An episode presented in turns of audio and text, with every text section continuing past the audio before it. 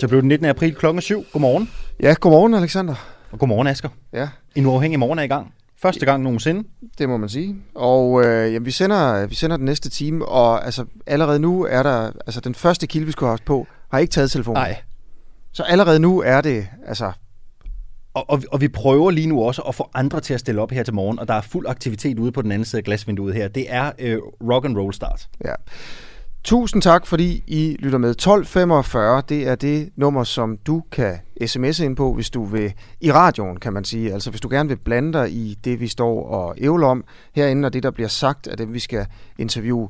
Skriv på 1245, start med at skrive DUA, D-U-A-H, og så mellemrum, og så din besked.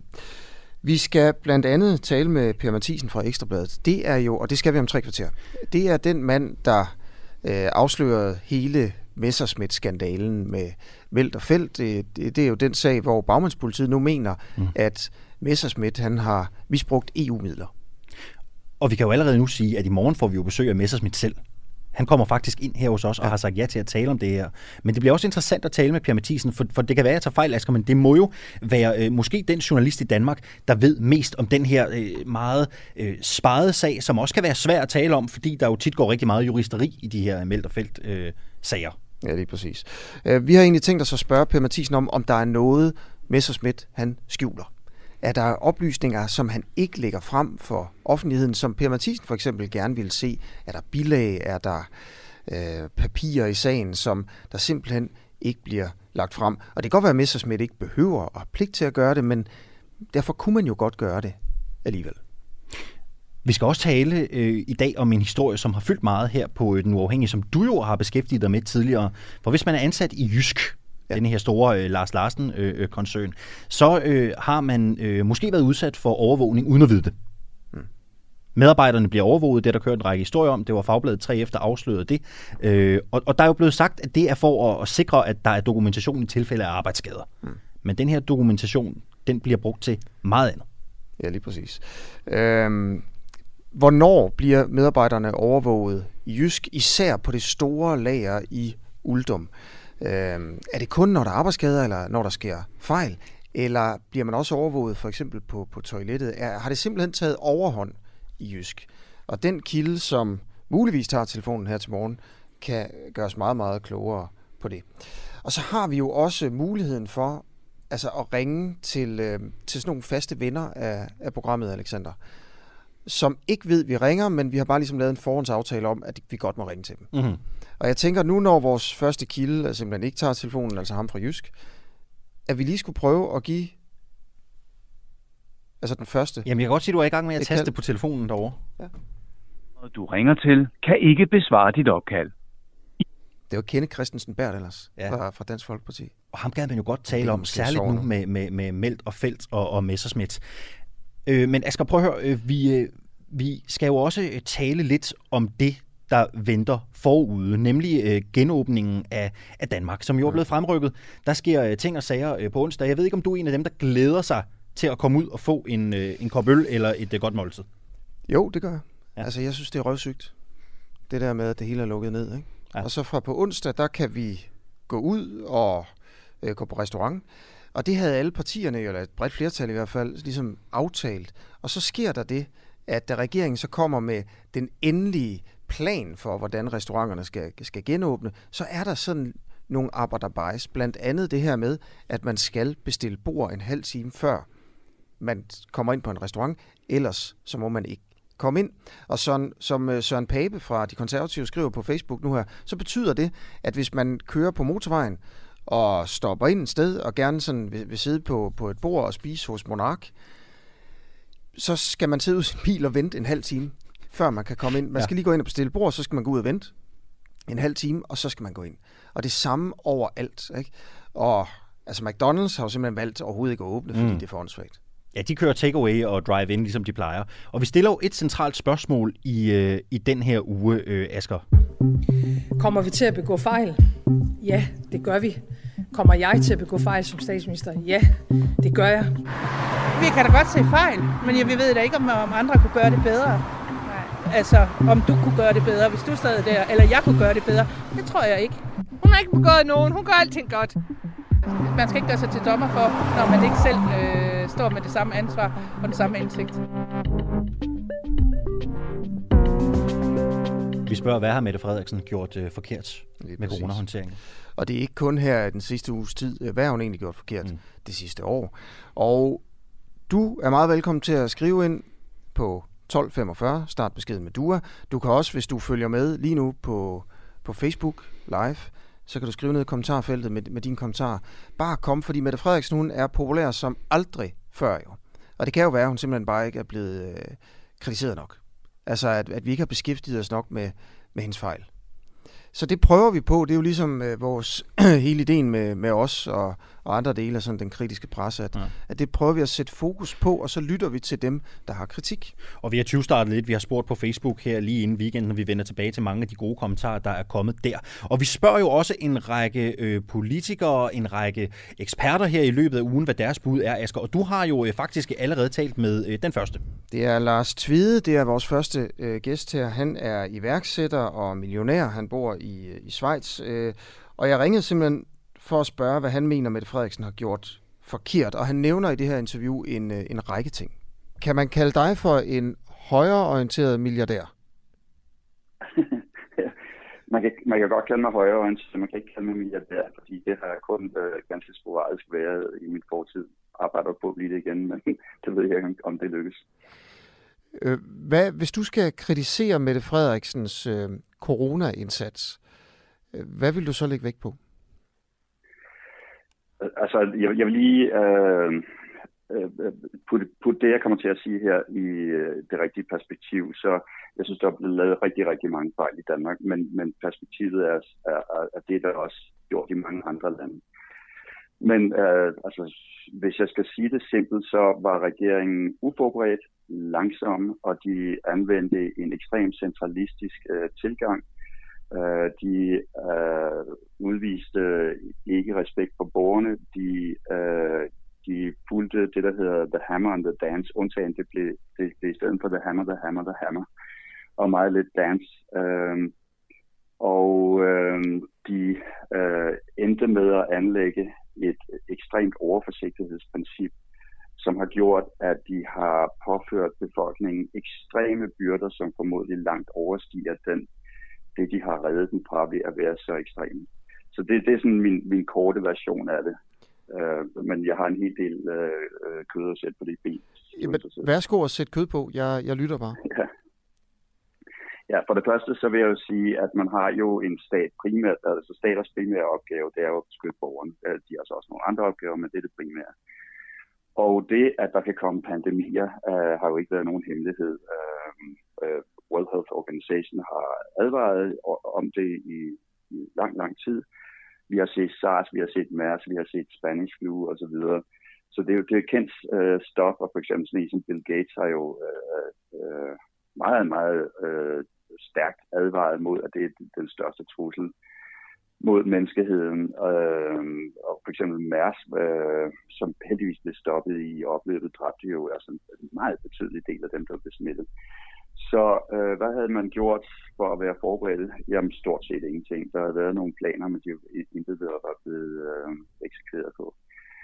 Så øh, når man så begynder at få informationer... Altså, hvad skulle de have gjort for at... Altså, hvad skulle Mette Frederiksen jamen, have gjort for at forberede ja, sig?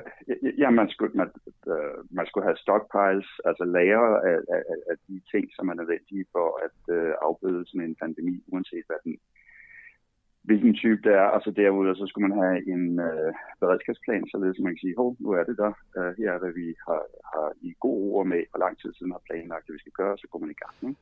Ja. Ligesom man har øh, forhåbentlig har i forsvaret. Altså, og når du siger øhm, stockpiles, du, altså værnemidler for eksempel, er det du tænker på? Ja, ja, ja værnemidler, lungeautomater øh, og, og masker. Og øh, altså, kigger man for eksempel på Taiwan, så øh, var de rigtig, rigtig hurtige. De gik ud allerede øh, 22. Januar, de begyndte de at distribuere masker. Altså regeringen begyndte at distribuere masker øh, til butikker.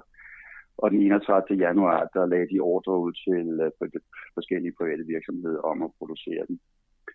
Øh, så øh, det var allerede i januar, var der jo rigtig mange rundt omkring, der advarede om, at det her det kunne gå helt galt.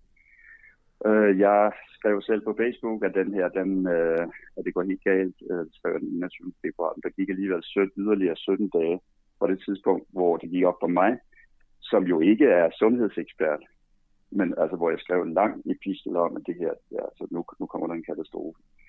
17 dage gik der, inden at øh, den danske regering øh, reagerede.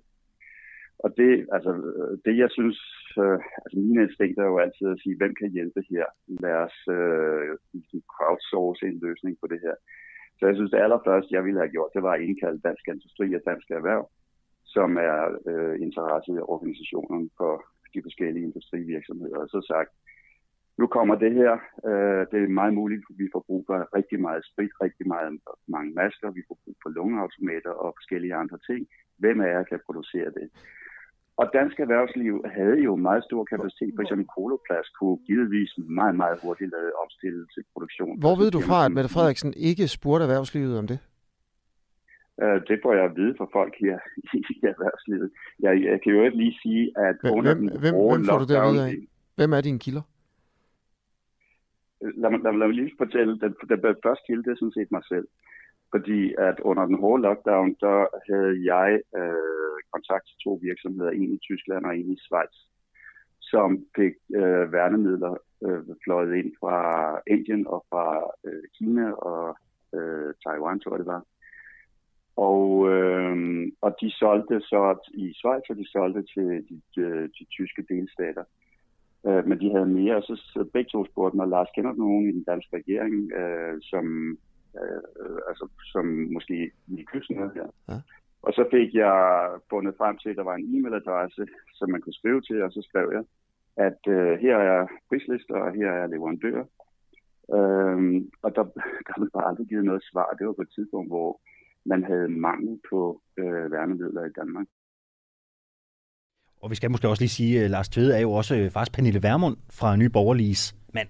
Det skal vi da lige huske Så den deklareret i hvert fald. Ja, ja, øh, det er måske meget væsentligt. Og det er også derfor, man kan sige, altså, Altså, det er ikke derfor, man kan sige, at han er højorienteret, men det plejer at følge sig ad, ikke? Altså, hvis man er, hvis man er kærester eller, eller gift, som de er.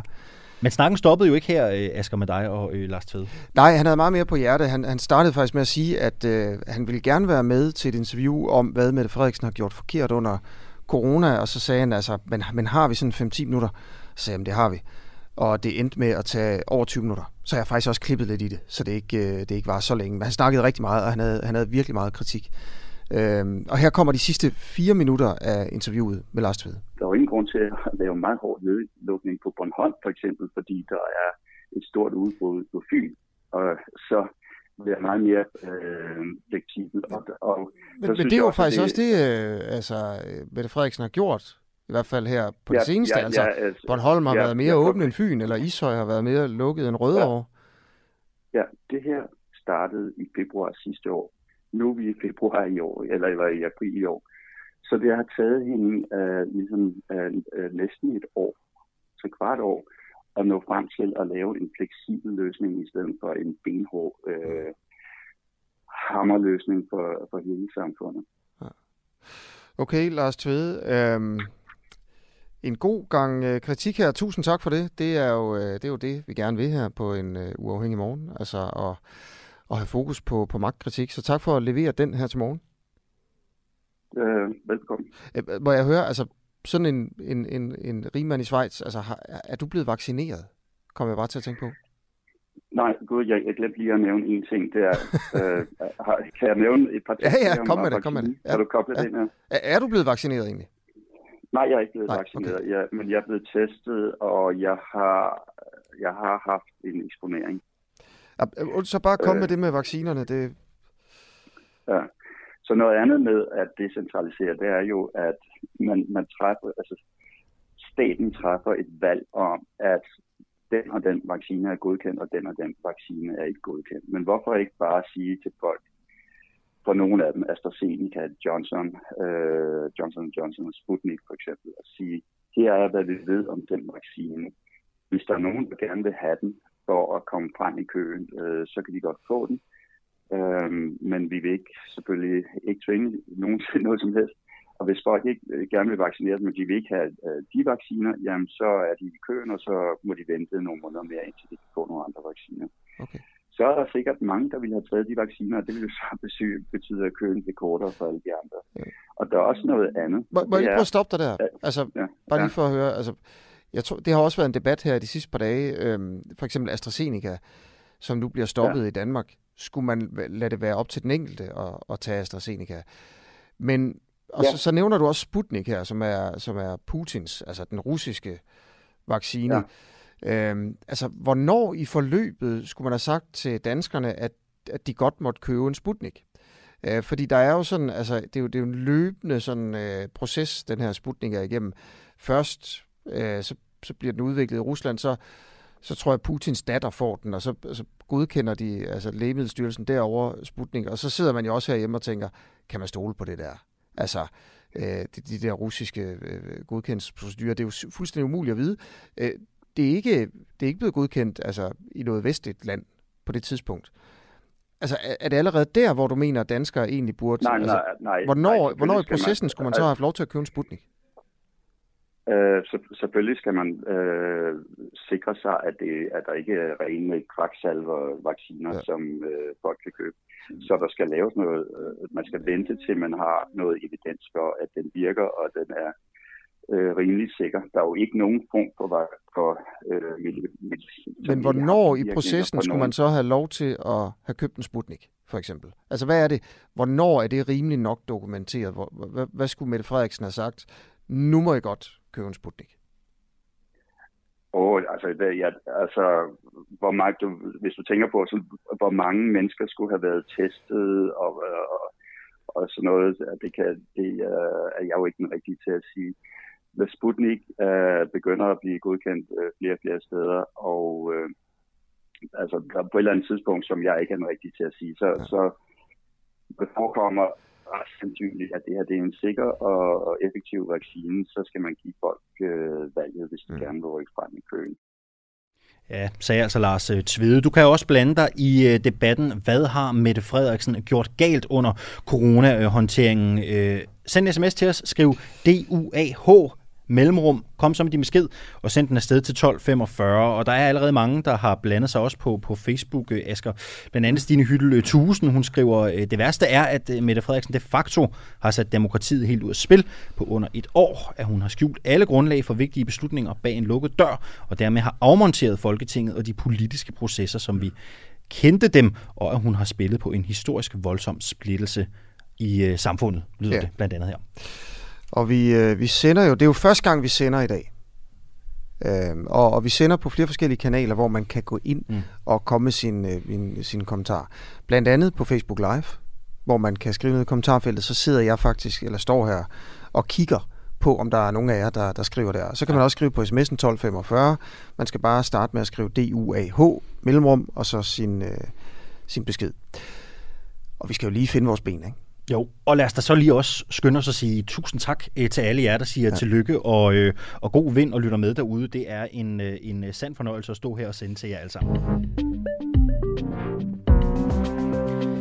Asger, øh, vi holder også lidt øje med, hvad der sker her. Øh, altså, vi har jo en række historier, vi beskæftiger os med her i programmet, men vi holder også øje med, hvad der sker øh, ude i det øvrige land, og også det store udland for, øh, for den sags skyld. Ja, vi er på, øh, på, på de store sådan, nyhedsmediers hjemmesider sådan løbende under udsendelsen. Så hvis man lytter her, og for eksempel ikke til p Morgen, og tænker, jamen altså det dårlige ved, ved en uafhængig morgen, det er, at de ikke er opdateret. Man får ikke radioavisen og sådan noget her. Øh, så gør man heller ikke det. Man får ikke en radioavis. Det har vi slet ikke, slet ikke råd til at, til at lave.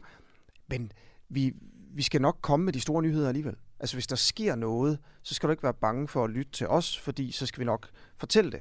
Og derfor så tager vi også sådan lidt et vy ud over morgens store historier.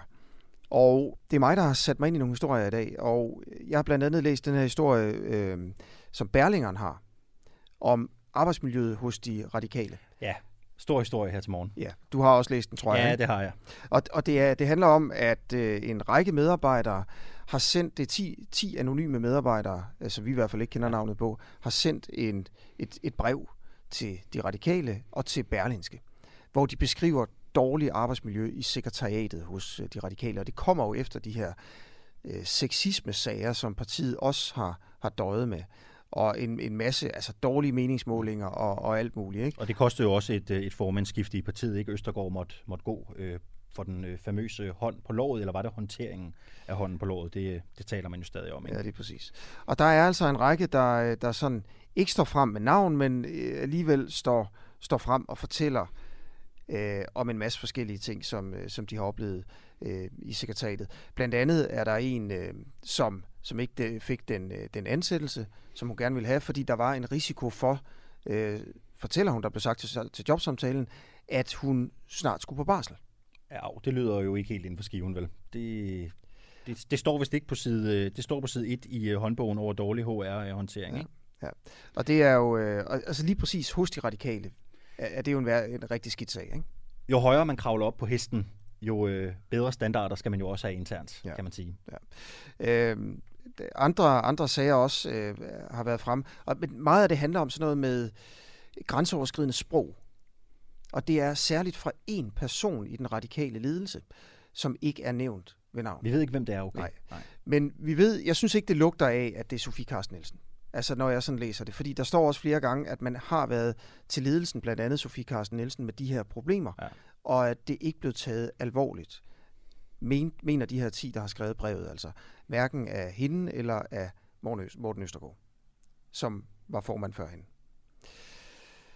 Det er en lille sag, som, som kan, altså, de her sager, hvis de bliver ved med at komme i de radikale, ikke?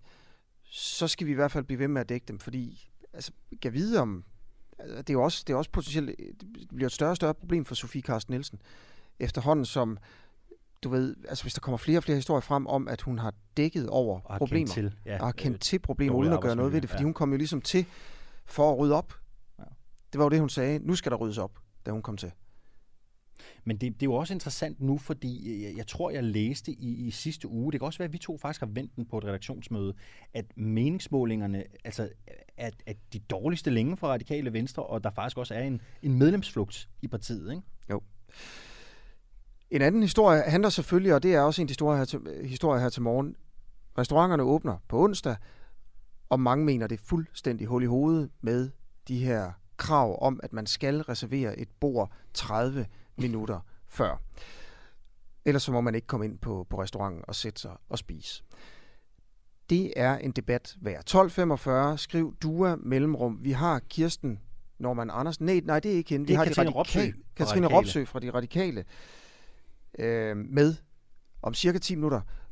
Så vidt jeg ved, så mener hun, det er en god idé, at man skal bestille bord en halv time før man skal på restaurant. Og jeg glæder mig virkelig til at høre hende fortælle, hvordan hun sådan i praksis tænker, at det lille værtshus i Silkeborg eller i Horsens med måske en ansat på arbejde skal administrere det her. Var det, altså bare for ligesom at, at kæde historierne sammen, var det ikke også hende, der, der var med til at fælde Morten Østergaard? Det var jo øh, Var det der, det var der hånden hånd? på låret. Det var hendes hans, hånd? det var hans hånd på det hendes var- lår. ja, det er Jeg tror, det er det var, sådan, ja. det Det var hans hånd det på hendes lår.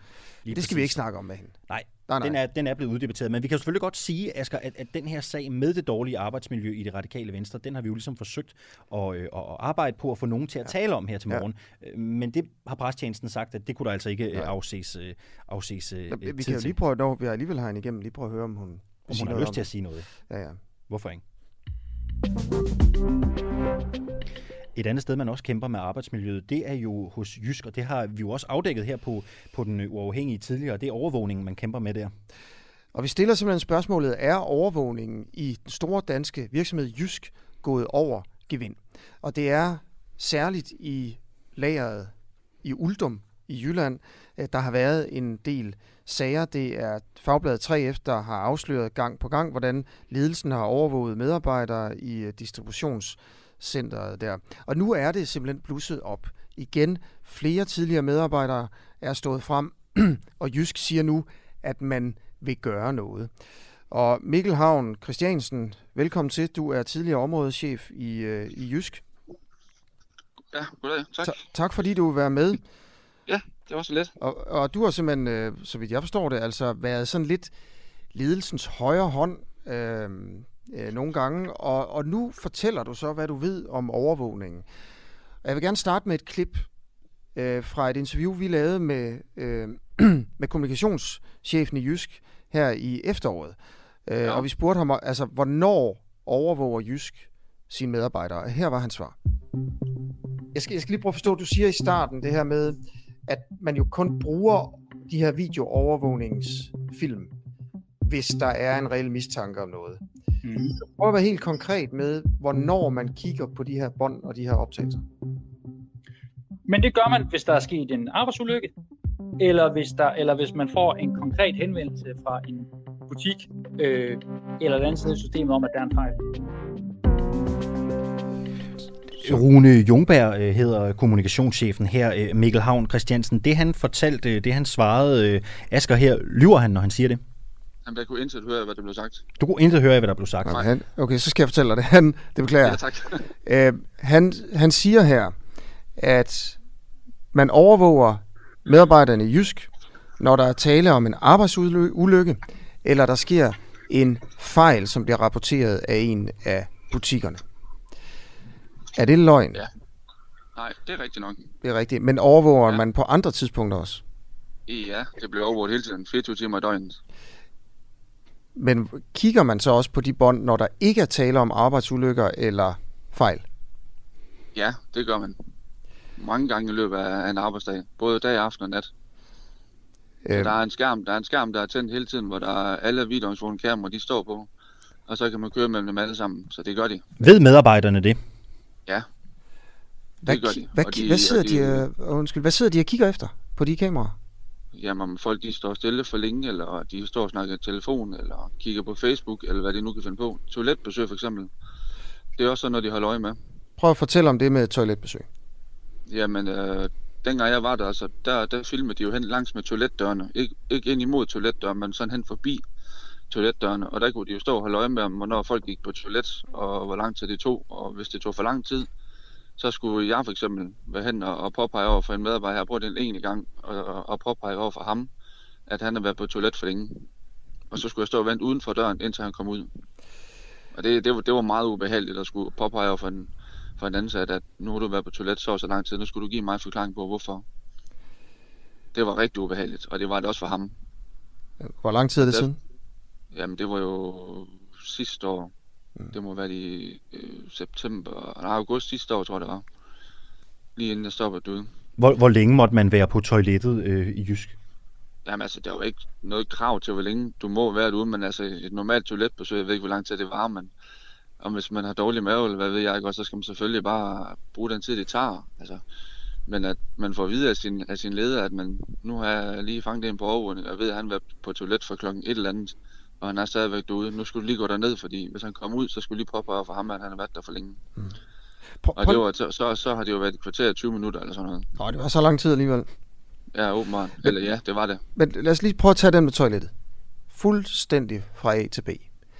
Mm. Altså, hvor er du henne, da du altså, får at vide, at du skal gå ned på toilettet og vente på, at vedkommende kommer ud igen?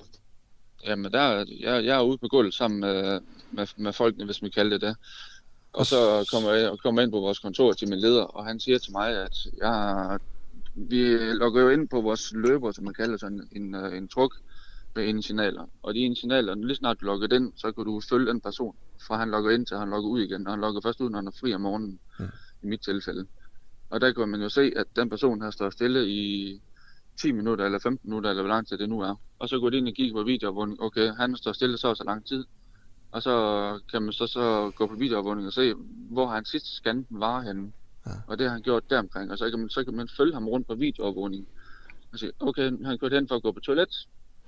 Og så kan de så sidde med, med et kamera kun på den område, hvor hans løber står ved, og toilettet er ved. Og sige, han har så været derinde i, siden klokken 23.00. Så, så jeg, skal lige, kom ind, ja, jeg skal bare lige forstå, altså man har sådan en løber på, hvad er det, sådan en, en form for GPS-sender, eller sådan? Nej, altså, du, det er jo ligesom sådan en, uh, en, en truk, du står på, hvor pallegaf, de vender bagud. Ah, den der, og, ja. Og der, er, der er en skærm på dem alle sammen. Ja. Så man Og kan se, den hans, skærm, der, der, der hans, logger hans, øh, den han kører på, den har ikke kørt i et stykke tid. Ja, og så, præcis, og så begynder han- man at så lede ikke efter ham. Så begynder din chef, ikke noget. Ja, lige præcis. din chef begynder at lede efter ham ved at spole båndene tilbage. Ja, præcis, fordi Ja. de fleste gange, der har man jo en ordre på sin, på sin løber, sådan en skærm, du har på. Og, og, Og så, der kan de jo se, hvor lang tid det skal tage at plukke eller pakke den. Og hvis der går for lang tid mellem det, så begynder man jo at lede efter ham. Ja. Og de kan finde ham, så kigger de på videoovervågningen. og så han bliver du så sendt hen. Altså, hvordan ved man lige præcis, hvilken dør du skal vente ud foran? Jamen, det er jo fordi, der er videoovervågning hen foran døren, og det ved de, han går ind på det toilet.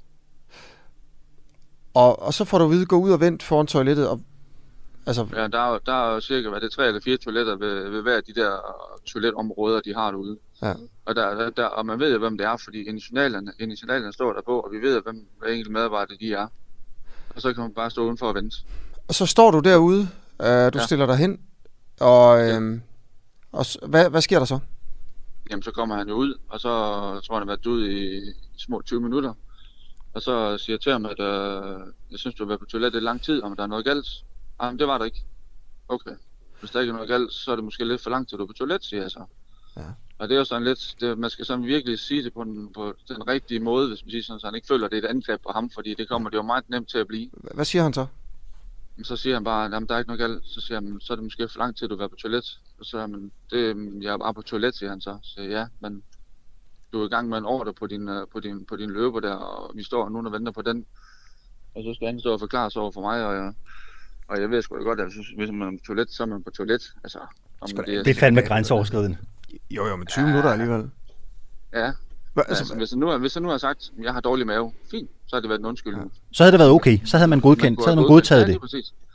Okay. Og det, jeg fik bare at vide af min, min leder, at du skal gå ind og sige til ham, han har været på toilet for lang tid. Så nå, jamen, øh, er han ikke bare på toilet? Okay. Jo, men det er for lang tid, siger han så. Nå, men så må jeg hen og, og påpege det over for ham. Mm. Og det, det var sgu ikke ret behageligt. så, altså det der, vi stiller det der overordnede spørgsmål, øh, er, er overvågningen gået over gevind i, øh, i Jysk? Ja, Ja. Det, det har det været længe. Og det er det højst sandsynligt også stadigvæk. Nu, nu er det et stykke tid siden, jeg holdt det ud, men det er det højst sandsynligt stadigvæk. Der er slet ikke tvivl om.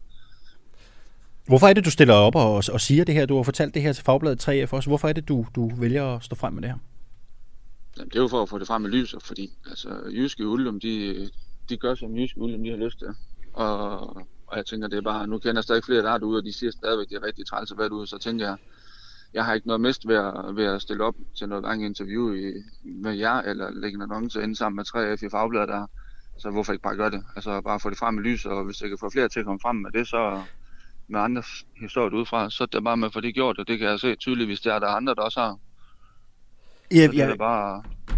Asger, øh, og og her kan, du, her kan du måske hjælpe mig lidt, øh, fordi, fordi Mikkel, øh, da Asger øh, lavede det her interview på Den Uafhængige tidligere, der blev der sagt, at nu vil man øh, ændre procedurerne, nu vil man gå nogle af de her ting efter, men jeg beder mærke i, at du siger, at du taler med nogen, som siger, at, at der stadig er problemer. Er det dit indtryk, at det er blevet bedre i Jysk, eller er det ikke blevet bedre? Umiddelbart tror jeg ikke, det er blevet bedre, fordi udad til ser det fint ud ved Jysk, men øh, inde bag facaden, så, så har jeg sådan lidt, der, der krakelerer lidt, fordi der, der gør øh, ledelsen i Jysk, som passer dem, i hvert fald ude i Uldum. Og altså, jeg, jeg, siger, jeg vil se det med min egen øjne, for jeg tror på, hvis de har fjernet kamera, og, og hvis det bliver bedre, men de siger jo hele tiden, når man snakker med dem, at, øh, eller hvis man spørger ledelsen, så er det jo, så at de har sat det ene tiltag efter det andet i gang. Men jeg, ved, jeg, ved, det er jo ikke til at vide, om det passer, fordi jeg, jeg kan jo umuligt på nogen som helst. Jeg, jeg er nærmest spandløst ud fra. Jeg får sat mig ikke lov til at komme ind derude for at se, om det passer.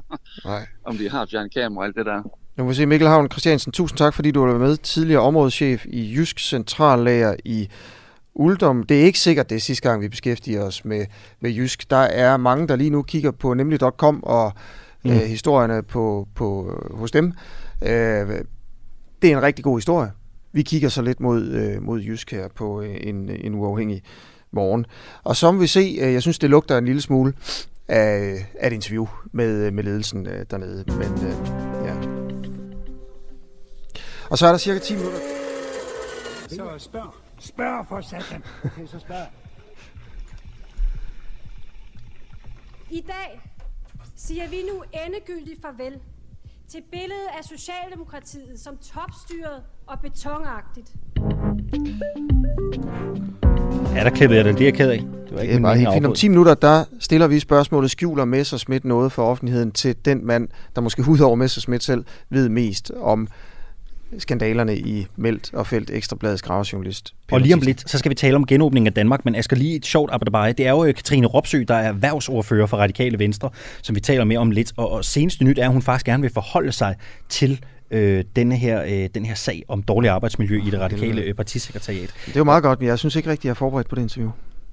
Ah, men, Men altså, vi tager det selvfølgelig. selvfølgelig. godt, vi kan, vi kan winge den. Altså, jeg tænker, essensen er jo sådan rimelig, rimelig skarp. Ikke? Altså, det er jo sådan blevet lidt et tema i dagens program, ikke? det Ja. ja. dårlige arbejdsmiljø, øh, som, vi, som vi kommer, til er at, faktisk som vi rigtigt, kommer ja. til at tale om. Der er Ja. lidt et gennemgående tema her til morgen. Ja. Vi skal også bare lige sige, at det her det er en uafhængig vogn. Hvis du altså ved en fejl for eksempel er, er kommet til at stille ind øh, hos os nu her, øh, så kan vi bare lige sige til dig, at øh, vi faktisk er startet øh, for første gang i dag med at sende radio. Vi kommer til at sende hver hverdag mellem 7 og 8. Det er ikke altid dig og mig, Alexander. Det mm. kommer også til at være, være andre værter. Vi har som en ambition at lave de bedste interviews på digitale medier i, i Danmark. Altså, vi vil være de, dem, der laver de mest kritiske interviews. Vi vil også være de mest nysgerrige. Og så vil vi gerne være sådan lidt uforudsigelige. Det var blandt andet også derfor, vi øh, startede vores udsendelse med at prøve til at ringe til Kenneth Christensen Bært, ham der tidligere var i Folketinget for Dansk Folkeparti, øh, uden at have en, en aftale om, at vi ville ringe. Øh, og øh, det resulterede bare i, at den gik på telefonsvar. Og sådan er det jo. Øh, vi får ikke noget som helst støtte fra nogen som helst. Øh, vi lever sådan set af, at øh, dig, der lytter med, lytter med, og måske også gerne interagerer en lille smule. Og hvis der er nogen, der har lyst til at støtte op om projektet, øh, så altså økonomisk, så kan man gøre det inde på vores hjemmeside, nuafhængige.dk. Øh, lige nu har vi, vi har faktisk rundet over 900 betalende medlemmer. Øh, så det er gået rigtig stærkt her. de Og tak til jer. Mange tak. Det, det er stadigvæk altså en, en, en hamrende Underskudsforretning. Fuldstændig. Altså det er, vi, så sådan er det bare. Men, men vi håber jo på, at på en eller anden måde, så, så kommer det til at vokse det her. Og det bliver et, øh, et fælles projekt øh, for, for os, der sender, os, der laver det, og øh, alle dem, der, der støtter op på den ene eller den anden måde. Og det er også bare at støtte op og lytte nu her, ikke? Og hvis man lytter med nu, så kan man også høre Katrine Ropsøs røst. Godmorgen, Katrine. Godmorgen. Du er erhvervsordfører for Radikale Venstre. Vi skal tale genåbning af Danmark, men inden så bliver vi jo nødt til at tale om den store øh, historie. Berlingske ganske kort. Katrine Ropsø, er der dårligt arbejdsmiljø i det radikale partisekretariat? Nej, det, øh, det har, kan jeg i hvert fald overhovedet ikke genkende. Lyver de så Det dem, der, øh, dem, der skriver det anonyme brev? Lyver de? Ved hvad? Jeg har faktisk sagt, at jeg rigtig gerne vil tale med om genåbning. Det vil jeg super gerne tale med om. Så hvis jeg har spørgsmål til det, så må jeg rigtig gerne stille dem. Men det nej, jeg kan i hvert fald ikke genkende det. Ja, okay. Jeg skal bare lige forstå. Det er også helt fint, Ropsø. Vi skal jo ikke... Øh... Men, men du, altså, vil, du, vil du tale om det? Det er fordi Berlingeren har historien. Voldsom konflikt mellem ansatte og ledelse har plaget de radikale på Christiansborg. Der kommer nu et anonymt brev frem, som Berlingske omtaler 10 tidligere øh, Øh, medarbejdere siger, at den er helt gal med, med arbejdsmiljøet derinde. Øh, Der er blandt andet en, der nævner, at øh, hun ikke kunne øh, hun ikke kunne få et job, fordi at der var en risiko for, at hun var på vej på barsel og sådan noget. Øh, men prøv at, jeg tror, jeg, altså prøv, vi var jo måske den vildfarelse, at du også gerne vil tale om det her. Øh, og hvis du siger Ellers nu til os, tak. det vil du helst ikke tale Okay. om, så er alt fint. Det, øh, det har jeg sådan set også talt med jeres journalister nå, om okay. inden. Ved du hvad, det, Øh, det, er, så dribler vi der bare alle videre. sammen, der er indvillige nok videre. Det Jeg vil rigtig gerne tale mere om genåbninger. Jamen, men det er også- jeg øh, er ordfører for. Jeg er ikke så meget ordfører for det andet. Nej, nej, det er også helt fint. Prøv at, så genåbningen. Vi har altså øh, en masse kritik af regeringen her til morgen fra oppositionspartierne. Det handler om restauranterne, som skal åbne på onsdag. Man havde lavet en bred politisk aftale om, at restauranterne skulle åbne.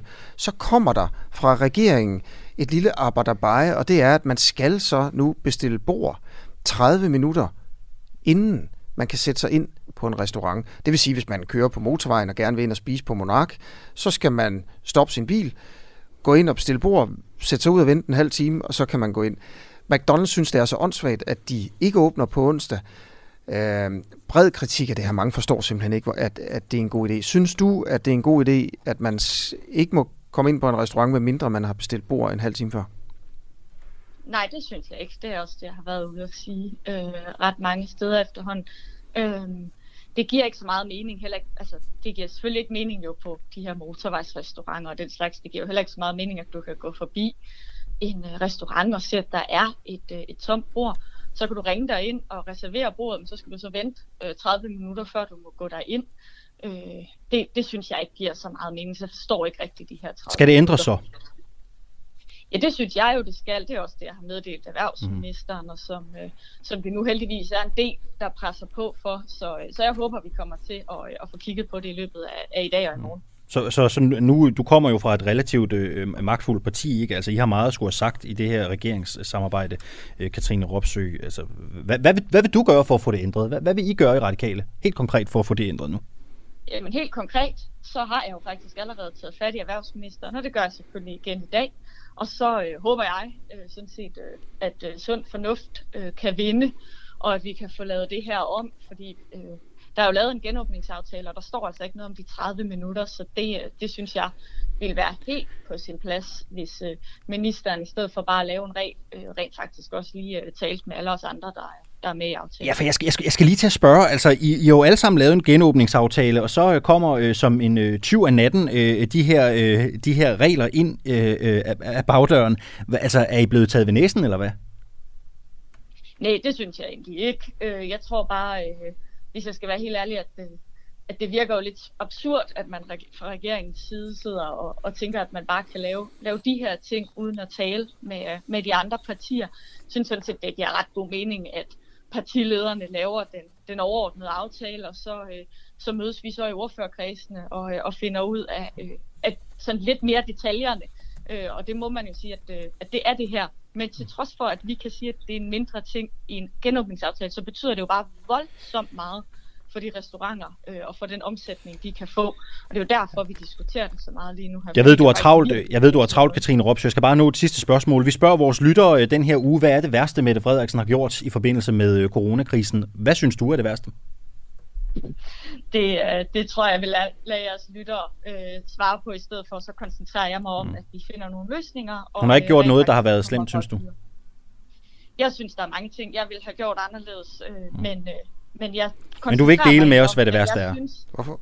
Nej, det synes jeg ikke. Jeg synes faktisk, at mit arbejde øh, er ikke at stå og, øh, og skælde ud og kigge tilbage. Mit arbejde er at sørge for, at vi finder løsninger. Det er, ja. det, er det, jeg bruger min tid på. Okay, så det er okay. vildt nok, du ikke vil sige, hvad du, hvad du mener, at, at regeringens øh, største fejl er under coronakrisen, synes jeg da egentlig.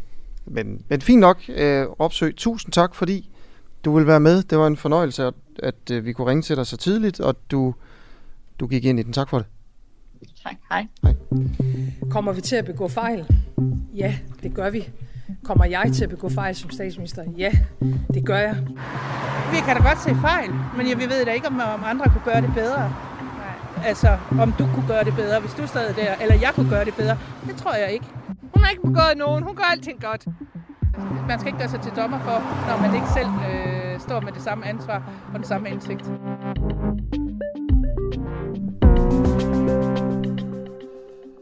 jeg tror faktisk, jeg tror faktisk, vi har noget breaking, øh, sådan lidt breaking news her til morgen. At Danske Banks direktør stopper øh, på grund af hvidvaskundersøgelsen. Øh, han er mistænkt i en, øh, en sag. Det er ham, der hedder Chris Fogelsang. Øh, mulige lovovertrædelser i Holland. Det er, så vidt jeg kan se, kommet frem for syv minutter siden. Og øh, det er jo, altså, synes jeg er ret vildt, fordi altså, den tidligere direktør nordmanden Thomas Borgen, han gik jo også, og nu altså den mand, der skulle rette op på, på skuden i Danske Bank, mistænkt for potentielle lovovertrædelser i Holland, skriver Ekstrabladet øh, og citerer Ritzau for det. Øh, han forlader øjeblikkeligt Danske Bank, øh, som jo er Danmarks største bank. Det bliver skrevet i en fondsbørs øh, meddelelse. Mm. Det, der sker nu, er, at vi går i gang med at prøve at få en kilde på, som kan være med her inden klokken 8. Og øh, jeg tror, jeg har en idé til, hvem, hvem det kunne være, men vi prøver lige at give vedkommende kald, så skal vi simpelthen have en reaktion på, på den her kæmpe nyhed. Hvem tænker du, vi skulle snakke med? Jeg tænker, vi skulle snakke med Magnus Barsø, Magnus Barsø ja. som er, er den Politikens person... Øh, debatredaktør. Ja, som ja. har dækket øh, Danske Bankskandalen øh, meget, meget omfattende. Det, men det kunne også være nogle af de journalister på, på, øh, på Berlingeren, som, øh, som afslørede det hele. Jeg har numrene her i min telefon. Eva Junge og kompagni. Ja, ja. præcis. Øh, og det, vi- det vi også ved lige nu, det er, at øh, Carsten Egeris øh, afløser øh, Chris Vogelsang som administrerende direktør, og Garrett Salm udtræder også af bestyrelsen i, øh, i Danske Bank. Det er altså seneste nyt, vi ved fra den pressemeddelelse, som der er blevet sendt ud mm. fra øh, Danske Bank. Men det er altså en historie, vi følger op på, Asger. Jeg tænker, hvis vi ikke får nogen i dag, så er det her jo øh, givetvis noget, som vi kommer til at beskæftige os med i, øh, i morgen. Ja, ja. Altså, det kunne, det kunne fandme pynt, at vi lige fik, øh, fik en kilde på i dag. Ikke? Ja. ja. Nå, men lige om lidt øh, stiller vi spørgsmålet til Per Mathisen fra Ekstrabladet. Øh, skjuler Messerschmidt øh, noget for offentligheden, eller har han nu lagt alt frem i Meldt og Fældsagen? Messerschmidt er jo tiltalt af bagmandspolitiet, som mener, at han, han, har, han har svindlet med pengene. Mm. Øh, med de her EU-midler. I morgen taler vi med Morten Messerschmidt, og vi vil jo gerne, Alexander, selvfølgelig lave et super godt kritisk interview med Messerschmidt. Øh, Det er noget af det sværeste, der findes. Altså, hvis man skal sammenligne sådan det med, med, altså med, med for eksempel fodbold, så er det som at spille mod Barcelona. Altså, det er super svært at, at, at lave et godt kritisk interview med Morten Messerschmidt, især i en sag, der handler om juristeri. Jurier, ja. Og en sag, som han er fuldstændig altså, inde i. Ikke? Ja. Men det er også fordi, at, at vi falder tit i fælder, ikke? Altså, vi, vi, vi spørger ham tit ind til, til juraen bag, og der, der kan man ikke, altså, der kan man ikke fælde ham. Det er så ubegribeligt svært. Ja. Man skal stå øh, meget, meget Ja. ja. tidligt op. Jeg, jeg tænker lidt, Alexander, hvis du kan lave, altså starte det her interview i hvert fald, fordi så vil jeg lige gå ud og se, om vi kan få nogen på med Danske Bank. Det synes jeg er en øh, udmærket idé. Okay. Ved du hvad, så dribbel, øh, dribbel afsted ja. øh, med dig, og så ser jeg, om ikke vi er så heldige at kunne sige øh, godmorgen og velkommen til Per Mathisen. Det kan jeg godt. Godmorgen. Godmorgen. Du er journalist på Ekstrabladet, og du er jo, øh, øh, tør jeg godt sige, måske den mand øh, i Danmark, der, der ved mest om den her sag. Du har i hvert fald været med til at dække den øh, intenst. Øh, kan du ikke sådan lige ganske kort, Per Mathisen, for fortælle os, hvad, hvad er det? Og sådan ganske kort, så alle er med. Hvad er det, der er op og ned i den her komplekse sag? Jamen altså, det seneste vi ved, det er, at øh, Morten Messerschmidt, eller Bagmandspolitiet, vil tiltale Morten Messerschmidt øh, for svindel med EU-midler. Øh, det, det, det kræver lige, at Folketinget øh, hæver hans immunitet, men det skulle være en ren form, øh, formalitet. Øh, man kan sige, at øh, man kan sådan set sige, at den her sag, den viser, at der er øh, to slags øh, misbrug af EU-støtte. Altså der er det, man kan kalde lovlig misbrug af EU-støtte, og så er der noget, der er ulovlig misbrug af EU-støtte. Øh, Meldt og Felt, de har jo, øh, det kom frem i foråret 2016, de har brugt 3 millioner kroner i strid med, med EU's regler, og det blev krævet tilbagebetalt. Heraf har DF betalt øh, 1,6 millioner tilbage. Men så viser det sig nu, at nu vil, nu vil man så tiltale Morten Messerschmidt for, øh, for hvad kan vi sige, et, øh, en fiktiv konference, som han holdt op i Skagen, samtidig med, at Dansk Folkeparti havde sommergruppemøde deroppe. Øh, og det må man så forstå, at det ifølge Bagmandspolitiet er ulovligt misbrug af EU-støtte. Der kan man altså ikke nøjes med bare at betale pengene tilbage. Skjuler Messerschmidt noget for, for offentligheden i den her sag? Jamen altså helt aktuelt kan man sige, at øh, vi fik at vide i sidste uge, at Bagmandspolitiet, altså via hans advokat, vil tiltale Morten Messerschmidt efter det, der hedder paragraf 289a. Det er svindel med EU-midler, eller misbrug af EU-midler. Øh, han, han har ikke vil svare på, om han også er tiltalt efter andre paragrafer. Det er jo ikke sikkert, at han er det, men han har ikke vil svare på det. Han siger, at han kan ikke huske det. Og så har de heller ikke vil svare på, om der er andre, der er tiltalt. Jeg lige prøve at spørge, altså, siger han, at han ikke kan huske, og nu er jeg tilbage igen nemlig. Hej Per. Siger han, Ja, hej, øh, at han ikke kan huske, om han er tiltalt i andre ting? Nej, han siger, at han kan ikke huske, hvad for nogle paragrafer han er tiltalt mm. efter. Øh, det spurgte min kollega Jens Christoffer Neisam om i sidste uge. Mm. Øh, og det kunne han simpelthen ikke huske. Og det er selvfølgelig altid påfaldende, når en jurist ikke øh, kan huske, eller ikke ved, øh, hvad for nogle paragrafer han er tiltalt efter. Det er nok lidt usædvanligt. Jeg tænker, at, at det var noget af det første, man ville spørge om, når man får at vide, at man er tiltalt. Per, øh, du har jo mange gange forsøgt at få, at få Messerschmidt til at, at forholde sig til det her punkt, og, og hver gang har han sagt, nu kører der en undersøgelse, og jeg skal nok øh, ringe til dig, når, når jeg ved noget. Altså, ren nysgerrighed, har du hørt, fra, har du hørt meget fra Messerschmidt efter at den her tiltale, den blev offentligt kendt? Øh, nej, det har jeg ikke. Øh, det, det, det har jeg ikke. Altså, han sagde jo længe, at, at når Olaf, den her øh, antisvindelenhed i EU, de var færdige med deres undersøgelse, så kunne vi snakke sammen. Øh, de blev så færdige med deres undersøgelse og overdrog den til øh, Søjk, altså bagmandspolitiet, og så nu har han så henvist til dem, og jeg har, jeg har stadig ikke hørt fra Morten. Nej, og nu, altså nu er han jo med hos os her i morgen, og, og, og Per, du har beskæftiget dig indgående med den her sag, og jeg kunne måske godt tænke os, vi, øh, jeg ved ikke, hvad du tænker, Asger, men at, at vi måske lige får noget øh, journalistisk idéudvikling ind med Per her. Altså fordi Per, hvad, hvad, hvad skal vi spørge ham om i morgen? Altså det gode spørgsmål altså, til Messersmith i morgen, hvad er det? Altså, det, jeg ved ikke, hvor jeg skulle starte, fordi jeg har så mange spørgsmål, jeg har prøvet at få svar på i, i, i flere år. Men jeg har et, altså Morten, han, Morten Messerschmidt mener, at jeg lider af, en, at jeg har en diagnose. Øh, han mener, det er repetitionsmani.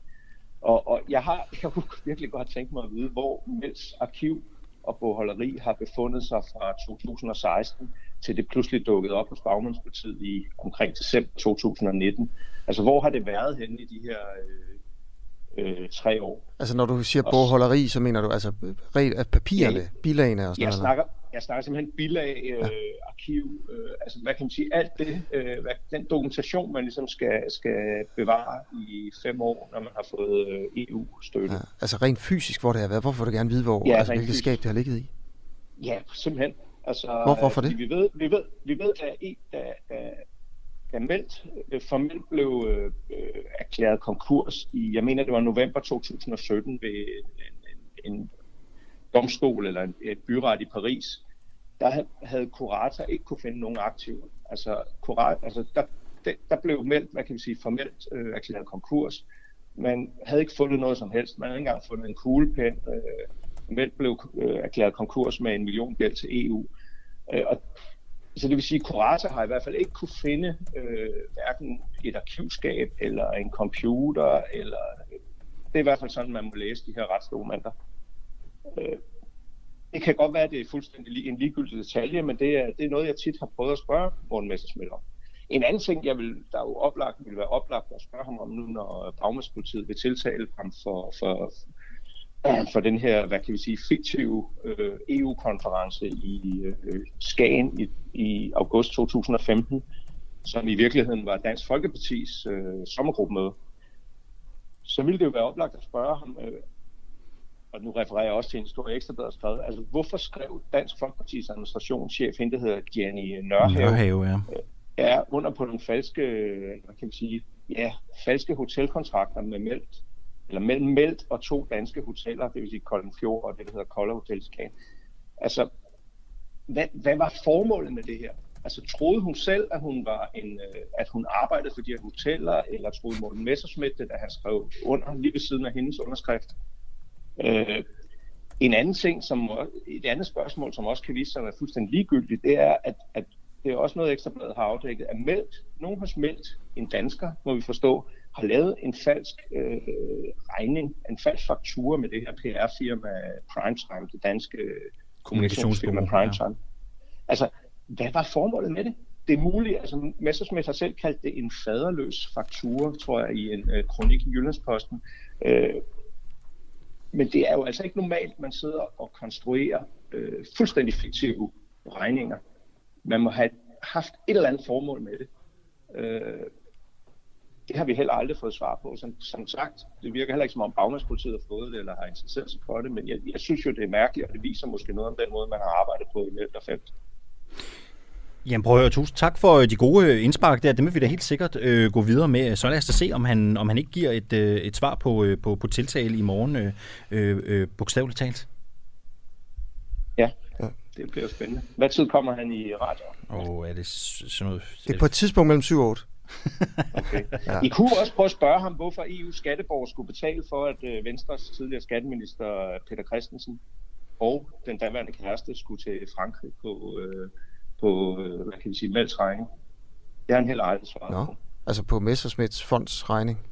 Ja, det var Meldt, der betalte en tur til Peter Christensen og jeres, øh, eller Askers tidligere kollega Josefine Kofod, Ja. dengang de lige var blevet kærester. De blev inviteret til, til Frankrig af Meldt, eller Messerschmidt. Øh, igen, det er jo ikke noget kæmpe beløb. Jeg tror, det kostede omkring 20.000 kroner eller sådan noget. Ja. Ja. Men det er jo Altså, hvorfor skulle EU skale? Det skal ja. vi da ikke betale for, tænker jeg umiddelbart. Prøv, Per Mathisen, tak fordi du var med. Det kan godt være, at vi lige ringer efter udsendelsen, for lige at få lidt, lidt, lidt flere øh, altså, øh, kugler i bøssen. Men øh, og det, det er fordi, at dagens store nyhed, jeg ved ikke, du har hørt, øh, Danske Bank Jo, har øh, har hyret det. sin topchef, ikke? og vi har faktisk en aftale, vi kan ringe til en ekspert, altså i, i Ja, banker jeg nu sidder og her. læser på deres fondsbørsmeddelelser nu. Det er super spændende. Held og lykke med det også. Tak skal du have, Per. Det kan være, at vi ringer til dig. Ha' en god morgen. Det er fint. Ja, lige måde. Hej. Se, det der ikke, det er jo altså en rigtig journalist, der, der ikke bare sidder og læser, som jeg vil gøre. Han læser fondsbørsmeddelelsen. Lige præcis. ja, det er så vildt sådan noget. Ja. Øhm, Det lærer man sgu ikke nødvendigvis på journalistuddannelsen i dag Nej. heller. Nå, prøv, jeg ringer lige op her. Så kan du bare lige... Eller Godt, vi kan skal vi bare bare, lige... øh, skal vi bare, øh, det tiden, behøver ikke være så fint. Lad os bare se, om vi ikke kan, kan fange ham. dam, Da, da. Det er Magnus Barsø. Topchefen i Danske Bank stopper. Det er derfor, vi Ja. ringer til, øh, til, til Barsø. Han har, øh, han har solid indsigt i, øh, i den her sag, Ja, og han kan er- helt sikkert gøre os lidt klogere på, hvad det egentlig er, der er op og ned nu. Ja, han er jo- journalist på, på politikken. og har dækket- Debatredaktøren der, ja. Ja, men man har Det er Magnus. Hej Magnus, det er Asger Alexander inden for en uafhængig morgen. Hej Asger. Du er i radioen, og det ved jeg ikke, jeg behøver at sige. det er godt. Øh, pr- øh, altså, Danske Banks topchef går af. Vi har, Ja. vi har fem minutter tilbage af udsendelsen. Prøv at fortælle, øh, hvad du tænker om det. Altså for det første må man jo sige, at øh,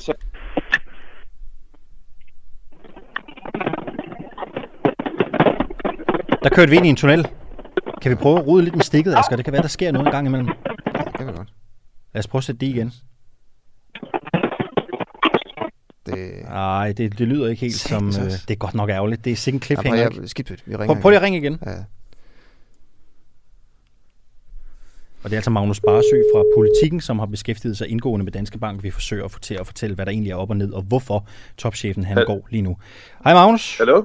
Ja. Ved du hvad, du røg lige ind i en tunnel, eller der skete et eller andet i hvert fald, der ikke lød godt i radioen. Okay. Vi, vi, Nå, vi, okay. prøver, vi prøver en gang til. Altså, hvad, hvad er det, der er op og ned i den her sag, øh, Barsø, nu, siden han går? Altså, det, øh, han kom jo til øh, i 2019, så øh, han har kun været her i ganske, ganske kort tid. Øh, og Chris, Chris Fogelsang kommer fra Ambro, stor hollandsbank.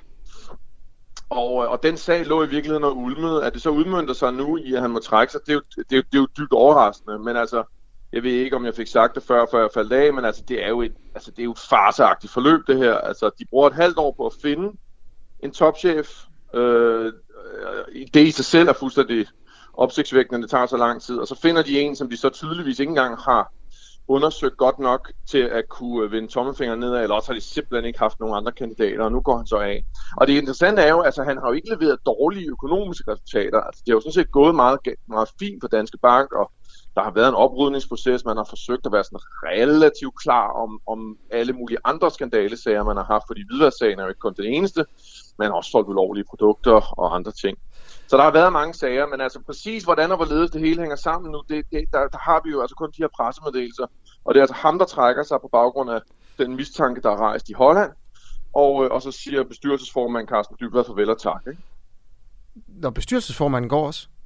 Nej, nej, bestyrelsesformanden han siger farvel og tak til Chris Fuglsang. Nå, han siger farvel og tak til ham? Ja, Okay, jeg skal ja, forstå. ja. Så, så, så, så, det er kun Chris, der går i den her omgang, men altså man kan jo... Øh,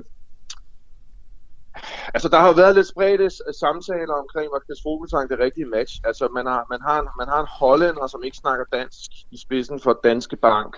Og det har, det har virket paradoxalt på nogen. Hvis man snakker med folk også, der har arbejdet omkring Chris Vogelsang i banken, så er der sådan lidt spredt snak om, hvorvidt han også var det rigtige match. Hvad er det, Øhm, de siger? Hvad er det, kritikken går på? Ja, men, men det har ikke været noget som helst om, om, om hvidværssag. Det har mere været sådan arbejde. Altså, vi har et par hollandske topchefer i toppen af dansk erhvervsliv, og, og, og man må nok konstatere, at de bruger også en del af deres tid tilbage i Holland. Altså, og hvis man, hvis man er chef for Danske Bank, så er det nok et job, hvor man i løbet af et års tid skal lære at kunne kommunikere flydende på dansk, fordi selvom man siger i banken, at det sproget i banken er engelsk, jamen altså, så kommunikerer folk jo på dansk. Altså, fordi klart, klart størstedelen er øh, danske ansatte. Magnus, og det har lige, været... jeg skal bare lige prøve at spørge dig, Magnus, her til sidst. Vi har to minutter tilbage. Hvad har han gjort? Altså, vi, vi, det- skriver, skriver, at han er mistænkt ja. for potentielle lovovertrædelser i Holland, og så går han så som direktør i Danske Bank. Altså, hvad er det, han har Ja. gjort? Altså, helt, for? kon- helt konkret, så, så er, er det jo... Altså, helt konkret kender vi jo ikke den specifikke mistanke, men det, der sker med hvidvask, det er jo, hvor tidligt i loopet, eller hvor, hvor, hvor orienteret har du været omkring mistænkelige transaktioner, og hvornår kan det siges, at du i så fald har begået øh, et lovbrud ved at vende det, det, det blinde øje til. Og det er sådan set det, sigtelsen øh, står på. Og de hollandske myndigheder har altså vurderet, at han formentlig har vidst noget, som han ikke har været klar om øh, tydeligere Var det, da han arbejdede for Danske Bank? Nej, det var for, da han arbejdede i Amro i Holland. Okay, og det handler simpelthen også om hvidvask. Det er jo fuldstændig legendarisk, at Ja, altså den, den- man det Amro- hiver ind, altså ender i en hvidvask-sag for hans tidligere job, når han skulle løse hvidvask. Ja, og, og, ja. Og det er jo, øh, og, det, og de, at en af de vilde ting er jo, at da, man, da, man, da, da Chris Fogelsang kom frem, altså da de annoncerede, at det var Chris Fogelsang, der blev topchef, der i 2019, mm, så var det jo allerede noget, folk snakkede om. Fordi Ambro ja. har haft flere sager. Altså, de har fået bøder for, for tidligere hvidvasksager. Altså har man Øh, simpelthen det- har man været for dårlige til at rekruttere en ny topchef i Danske Bank? Altså det tyder, altså det må man jo konstatere, ja. Altså hvis man, hvis man, hvis man ryger på en møgssag efter to år, øh, så har man været for dårlig. Så dels når man har brugt et halvt år på det. Så det er derfor, jeg kalder forløbet lidt farseagtigt. Fordi for det første bruger man et halvt år på at finde en topchef, hvilket er fuldstændig uhørt at bruge så lang tid. Og så må han gå efter to år på en sag, som man allerede dengang snakkede om, da han blev ansat, øh, måske kunne afføde sig nogle tiltale eller nogle sigtelser, eller noget mistanke, noget røg, der hænger omkring en topchef, og som en danske bank topchef virkelig ikke har brug for at have noget røg omkring. Altså hvis der er noget, Danske Bank gerne vil vinke farvel til, så er det hvidvask. Og nu falder deres topchef på mistanke om netop hvidvask. Så det betyder jo bare, at, at det her åbenstående benbrud, som Danske Bank har været involveret i de sidste par år, det, øh, det bløder altså bare stadig. Der står øh, i den øh, presseskrivelse, som Danske Bank har, øh, har sendt ud, at, øh, at, at Fogelsang har meddelt bestyrelsen, at han ønsker at fratage sin stilling. Altså, er det ikke bare sådan noget pressemeddelelses mambo jumbo for, at han er blevet fyret eller blevet bedt om at gå? Jo, det er utrolig svært. Jeg, som, som erhvervsjournalist er det simpelthen utrolig svært at gennemskue. Vi, vi, vi, vi, siger, vi siger ofte kun det, vi jo må sige, fordi det, det, det, det står det andet, men det, vi kan bekræfte flere gange, og jeg, jeg har også kun pressemeddelelsen og det mig op af. Men jo, jeg vil sige som dig, det lugter af, at de er blevet orienteret om det, og så har sagt til ham, Chris, det kan vi nok ikke øh, have, og så trækker han sig. Øh, men men øh, præcis hvordan det, hvordan det går, det, det, det, det ved jeg simpelthen ikke. Godt, Magnus Barsø, tak fordi du var hurtig ved røret her til morgen, og havde lyst til at gøre os lidt klogere på øh, den her sag. Rigtig god morgen til dig. Ja, godmorgen. Jo, tak lige måde. Hold op, Asger, vi gik over tid her på vores første udsendelse, ja. var Den er faktisk over 8 nu. Ja, jamen, det gør jo ikke noget. Nej, nej, det er jo det. Der kommer ingen radioavis og, øh, og aflyser os. Holdet i dag, det var øh, Bjørn van Orim, det var Julie Krav, det var øh, Nikolaj Jul. Så var det Joachim Lemé og Asger Jul og Alexander Vils Lorentzen er tilbage igen i morgen, når klokken den er syv. Vi høres ved. Det gør hej. Hej.